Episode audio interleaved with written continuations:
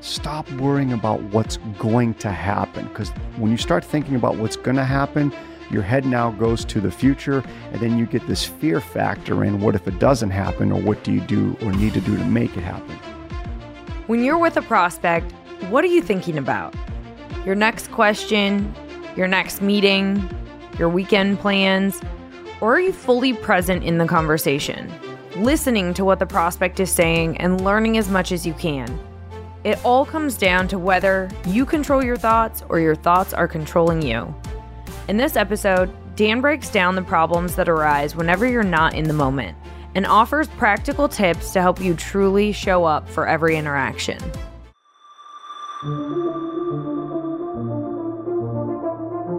I'm Kylie Schmitz. I'm Dan Lappin, and this is Breaking Sales, a nonconformist take on rejecting the sales status quo.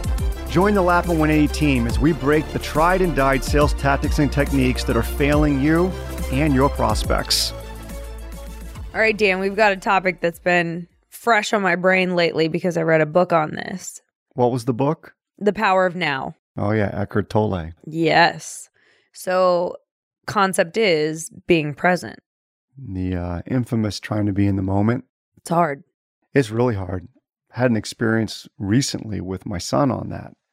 He um, has a credit card, has a license, and a debit card.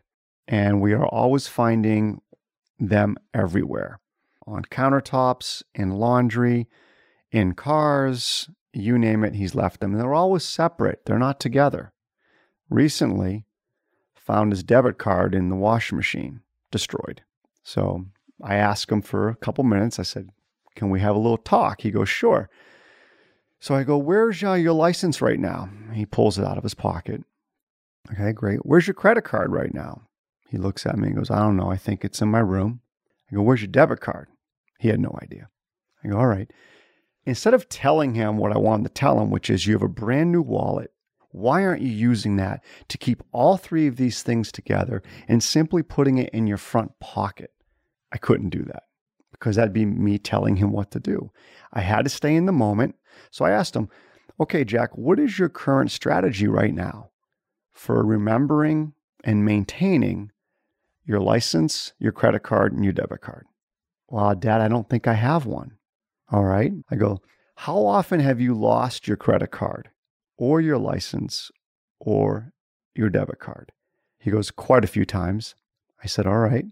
What do you think you should do moving forward? And at that point, he looks at me and he's like, Yeah, Dad, I get it. I get it. I said, No, you choose. This isn't up to me. What do you think you should do moving forward? Do you think you should keep the same strategy or should you look for a different one? He goes, Well, I'm going to look for a different one. I go, Great. It was, as a parent, a frustrating conversation that I had to work really hard at of being in the moment with him and allowing him to take it wherever he wanted to go. So that gets us to today's topic being in the moment. How do you define being in the moment? I do think being in the moment is one of the hardest things for any of us to do. I think a great way to look at being in the moment is number one, let go of outcomes and let go of what can happen in the future or your agenda or your expectations. Because once you have an agenda, you're going to follow the agenda. In this instance, with my son, if I truly had an agenda, I would have been pushing him and persuading him to use his wallet. And if I did that, honestly, I might have gotten resistance. Yeah, at the beginning, you could have just said, Jack, why aren't you using your wallet? Right. And I might have had a couple other words I might have thrown in there, but I won't share with our audience. but when we think about being in the moment, the best way to describe it is let go of the future. Stop worrying about the outcome of the conversation. Stop worrying about the personal connection that you make with somebody stop worrying about what's going to happen. Because when you start thinking about what's going to happen, your head now goes to the future. And then you get this fear factor in what if it doesn't happen, or what do you do or need to do to make it happen? So, number one definition being in the moment, you got to learn to detach from the future. Number two, you have to think about letting go of the past. You can't be worried about what's happened prior, what's happened before, or what the lessons were learned, or what if this happens again, or the things that you screwed up last time. You cannot worry about that. You just got to be in the moment with the individual. And a good way to know that you're in the moment, it's when you're talking to the prospect, a friend, a family member, or whomever it might be, and you're not critiquing or judging what you're observing or what you're hearing. And you're truly listening for the sake of listening and learning. You're not listening to talk about what you want to talk about. You're listening just to truly understand what that person has to say. I think we see this in many different ways in business. One, we've all been on a Zoom meeting where the other person is not an active participant. You can tell. Either you see in the reflection of their glasses another screen toggling back and forth in front of them. They're not looking at the camera, they're not engaged. And then also in sales conversations, a lot of times we listen to respond instead of listening to understand. I think you nailed that. Let's talk about what does it mean to be in the moment? What does it affect? And then how do you create a process for yourself to get you more back in the moment when you need to be? So, impact of being in the moment. Number one affects listening. Number two, it affects the questions that we ask. Number three, it affects what we learn. All three of those things, listening, questions, and learning, impact number four, which is the thinking and the perspective of the prospect, which is the most important. So, listening, let's talk about that first.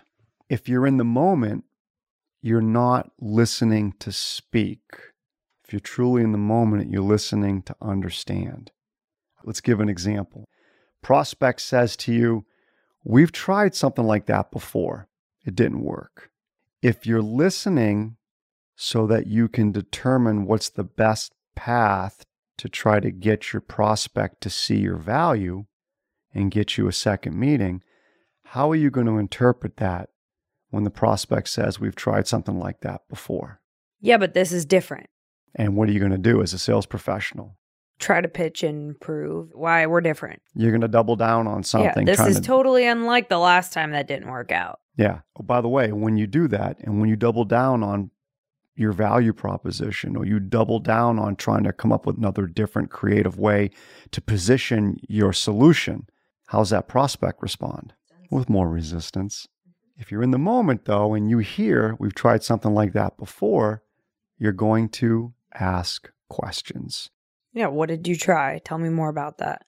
Because you heard them. You're not judging and critiquing the prospect's commentary as good or bad. You're neutral because you're in the moment. If I were judging, I'd say, "Oh, they've tried this, it didn't work. Shoot, that that's not good." And then you get frustrated and you feel disappointment and you start to scramble in your head like, okay, what do I say next? What do I ask next? Is there a different path I could take them down? Oh no, let me ask this question. Maybe this will help. Yeah, what's my Hail Mary? Yeah, you're Hail Mary, you're scrambling. We've all been there. And you don't feel good inside either. No, it feels like it's slipping away. Yeah, your tension rises. You're totally out of your game. But if you're in the moment, you're going to ask questions. All right, can you tell me a little bit more about that? Can you share what you guys tried? How'd it go? What do you think worked about it? What didn't? What would you do different right now? There could be another 10 questions you can ask. But when you're not in the moment, you're not going to ask anything. Let's go to the next piece, which is what we're talking about questions. If you're in the moment, let's try a different one. And that prospect says, We're outgrowing our current solution. If you're in the moment, what are you going to do? I might think, I need to understand more. Tell me more about that again. There's no good or bad in it yet. You don't know enough yet to be able to define it as good or bad. You're in the moment. So you might turn to that prospect and your questions might be something like, okay, what makes you feel that way? Why do you feel like you've outgrown your current solution? Can you give me some examples? What are your options right now? Is this something that you feel like you should be working on? Is this worth the time and effort to change? What happens if you change it? What happens if you don't? Again, the list of questions can go on and on and on, all because you are sticking to the moment and you're not worried about whatever an outcome might be or a particular agenda or expectation. You're not allowing your head to go there. What about this one, Kylie? End of the meeting, and the prospect turns and says, Yeah, I'd like to get together again. When can we meet? If you're not in the moment, what are you going to do? How's tomorrow look? right. but if you're truly in the moment and you haven't attached to any outcome and you've not attached to any particular commentary or anything, what are you going to do? Help me understand what's motivating you to want to talk further. What stood out from our conversation today? Where do we need to continue to dig in further? Simple question. When you're not in the moment, you take the meeting and you run because you got your outcome. Yeah, and you're afraid if if you don't hurry up and take the meeting and run, they may change their mind. But when you're in the moment, you can re-engage that prospect with more depth and truly understand what's on their mind. What are they thinking? Why does that sound like a good idea to them? Being in the moment is one of the most underrated skill sets that you can have as a sales professional. It's one of the most powerful habits that you can bring with you to engage your prospects and clients. Kyle, let's go to the, th- the third one because the third one is the combination of the first two listening and learning. The better you listen, the better your questions, the more you learn. Here's the challenge a lot of people think they learn a lot, but you have to ask yourself, what are you learning? If you're not in the moment, you're learning the same stuff your competitors are learning. If you can be in the moment, you will learn a lot more than any of your competitors because, again, you're listening and your questions are sharper. People often say, well, learning. Got it. I get it, Dan. Here's where the fourth component kicks in perspective and your prospect's thinking. Every prospect out there comes into that meeting with a set perspective. It's the culmination of your prospects' opinions, assumptions, experiences, and viewpoints that they have coming into that meeting with you. Two out of 10 prospects have already decided to make a change before you show up. Eight out of 10 have not. Most of those eight of 10 haven't even considered change and don't even believe that change is necessary. But probably a good majority of those need to change. There's a majority of them that could improve. So when we talk about perspective, it's very important that if you want your prospects to truly debate the idea of getting better, the idea of making a change, you're going to have to help that prospect change, adapt, or adjust their current perspective. And the only way you can do that is by being in the moment with your listening and your questions so that you can improve your learning. Do you have an example of this, Dan? Yeah, a lot of times our clients have to go through a implementation process with their own clients when they get a new win, when they get a new client. Because of that, a lot of our clients' prospects get caught up in not doing business or not making a change because they start to gain this perspective of how difficult a change might be. And so what they do is they put change off. So again, our clients experience this all the time where our clients' prospects will put change off because our clients' prospects will have a perspective that an onboarding or an implementation or any kind of change might be too difficult. And so they decide, not right now, let's put that off for a while. That's perspective. I was just talking to one of my producers about this today. He's in final stages. And one of the questions I asked him was, How do they view implementation? And he said, Well, they don't have to lift a finger. We're going to do all the work. And I said, Right. You know what implementation looks like because you've done this, you know, 100 times over. But what did they think implementation is going to consist of? It's a great point. So, Kylie, here's two things we haven't talked about yet. How does not being in the moment affect the sales professional? If you're not in the moment, you're going to feel anxiousness. All right. You're going to feel some, some hesitancy. And you know how you're anxious or you're hesitant? Is when your prospect answers a question that you've asked or makes a statement and you use filler words as a response. Anytime you use a filler word, that's got to tell you right there and then you're not in the moment. Your head is probably thinking about where's your next question? What should you ask next? What's that question that you can get your prospect to think about to take them down the path that you want to take them down? When you're pausing to think about what that question is, you'll have a tendency to use a filler word. And what's funny is it's so much easier just to say, tell me more about that, than come up with an original question. The other way you can tell that you're not in the moment is when you're asking questions, but you're linking three or four of them or stringing three or four of them together by the time you finally stop the question. So, literally, you'll ask one question, but you won't stop there. You'll ask a second question. Then you'll kind of ramble for a little bit and maybe ask the third question. Then you'll finally stop. That tells you right there you're not in the moment because you're not too sure what you want to ask.